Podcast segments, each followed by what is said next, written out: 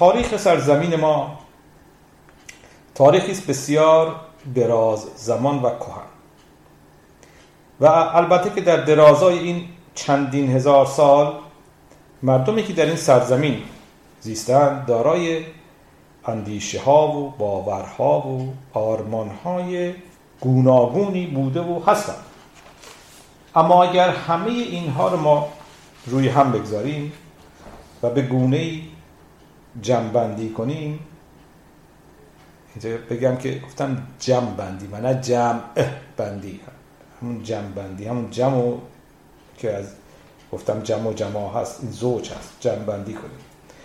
اگه همه رو هم بذاریم می‌تونیم رگه های اصلی و اون باورهای چیرتر رو در میان آنها بیابیم. البته نگاه من به اون باورها و یا کیشا و آینهایی است که ریشه در خود ایران زمین و ایران شهر دارند نه اونها که وارداتی بودند و هستند. خب اونها هم خوب دارند اما آرمان ما بازگشت به خیش و خوراک گرفتن و نیرو گرفتن از ریشه های خودمون است.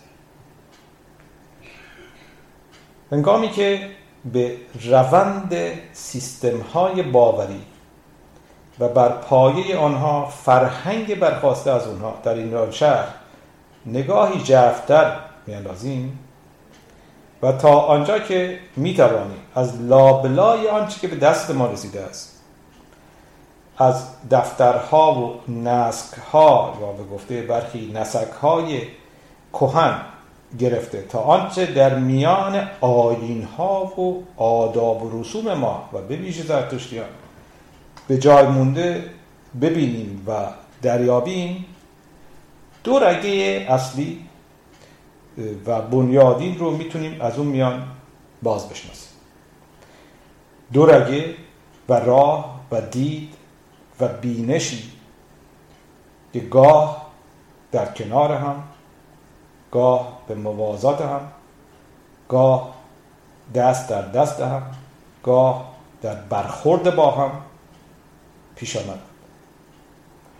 این دو رگه گاه به شکل خردگرایی در برابر خردگرایی گاه به شکل ستاره شناسی در برابر ستاره بینی گاه به شکل انسان ایستاده بر پای خود در برابر انسان بسته شده به یک قدرت بیرونی گاه به شکل خدای مهر و پیوند و جوانمرد و افشاننده در برابر خدای برنده و کشنده و قربانی کننده.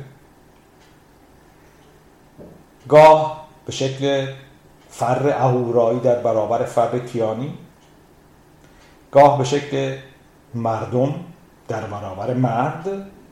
گاه به شکل نر به چم هر کس ما در واژگان اوستایی واژه نر نرم نرم نر یعنی یک تن یک کس که بعد نر شد نرینه و مرد. گاه به شکل زن خدای مهربان و افشاننده و بخشنده در برابر مرد خدای قدرتمند و کنترل کننده.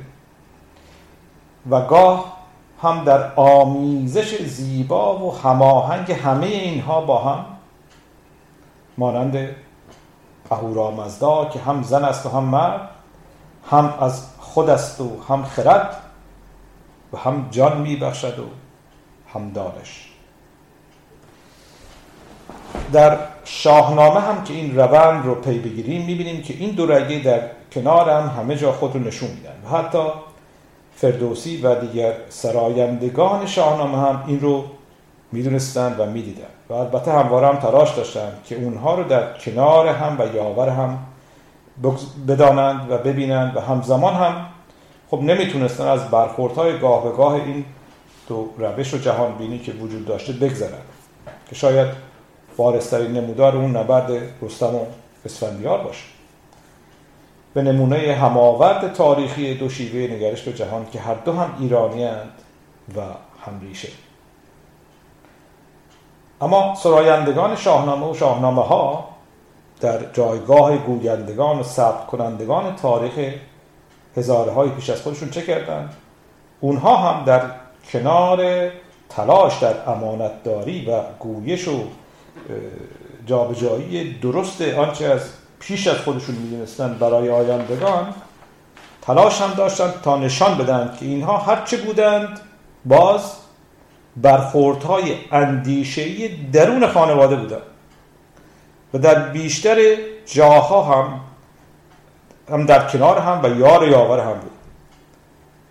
تمام اون هنگامه ها و بزنگاه های تاریخی ایران زمین که به نابودی و کشت و کشتار و ویرانی ها می انجامید اونهایی بودند که بیگانگان با اندیشه دستیازی و چیرگی و ویرانی این سرزمین و مردم و فرهنگ اون با آن یورش آوردن.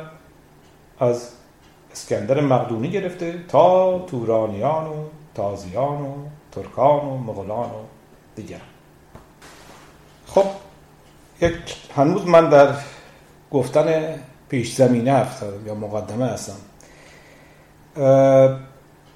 اکنون با نگرش به این روند تاریخی که براتون گفتم و با آگاهی بر اینکه در این هنگامه و بزنگاه تاریخی که امروز ما در اون هستیم خیشکاری ما این هست که با الگو گرفتن از پدرانمون مادرانمون در هنگامه نخستین موج گرایش دوباره به ایران باستان پس از آمدن اسلام به ایران که به نگارش شاهنامه پایان یافت ما هم تلاشی داشته باشیم تا هر کس در جای و اندازه های خیش روشنی بیشتری بندازیم بر دارش ها و توانش های خودمون و همون که در میان این گونه گونی ها یک همگرایی و سنتزی به وجود بیاریم که هم راستی ها رو در بر داشته باشه و هم سازنده و آباد کن باشه.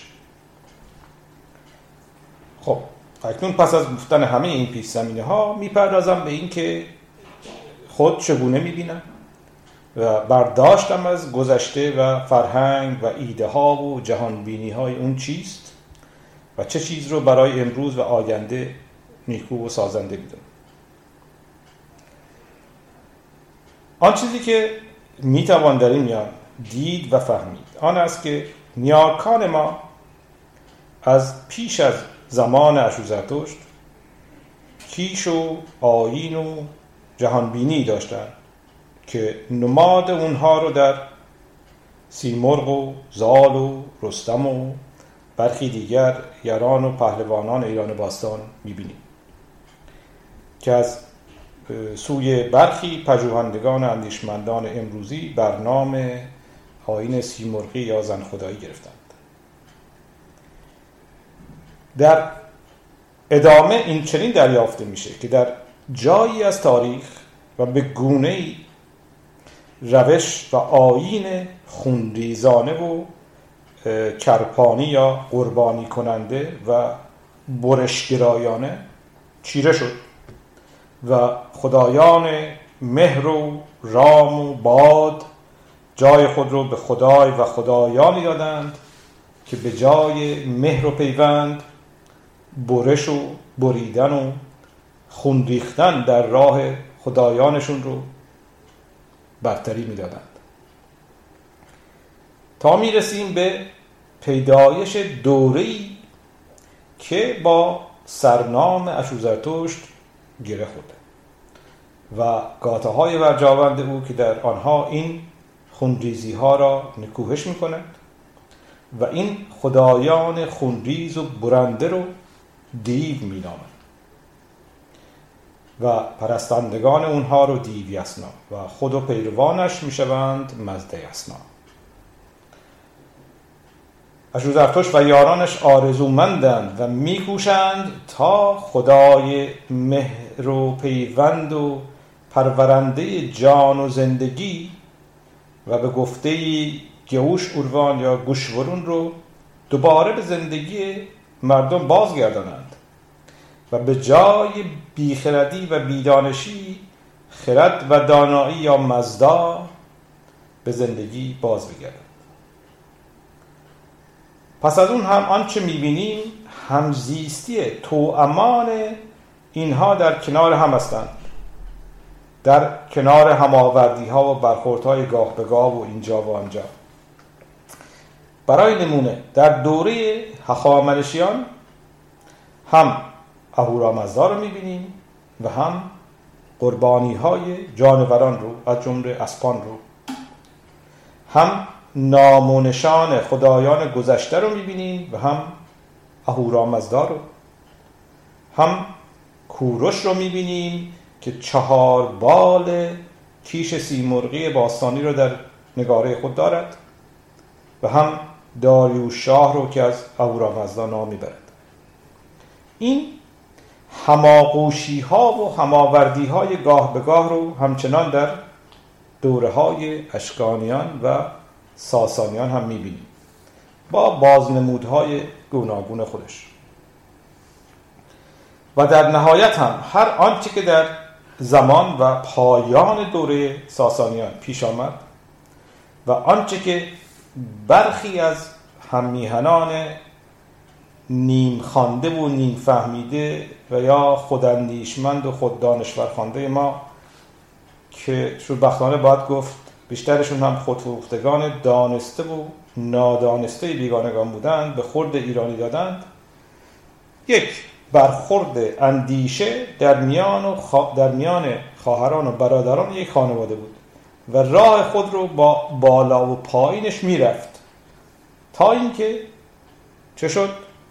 دشمنان تاریخی ایرانی و ایران زمین از یک سو با گرفتن پرچم مسیحیت در دست ولی در حقیقت در جایگاه ستون پنجم روم و باختر و سوی دیگر با گرفتن پرچم اسلام در دست از سوی تازیان و بیابانگردان جنوبی و از برای دستیازی به سرزمین و دارش های ما از درون و بیرون یورش آوردند و شیرازه ایران زمین رو از هم گسستند که تا به امروز هم شوربختانه ادامه دارد.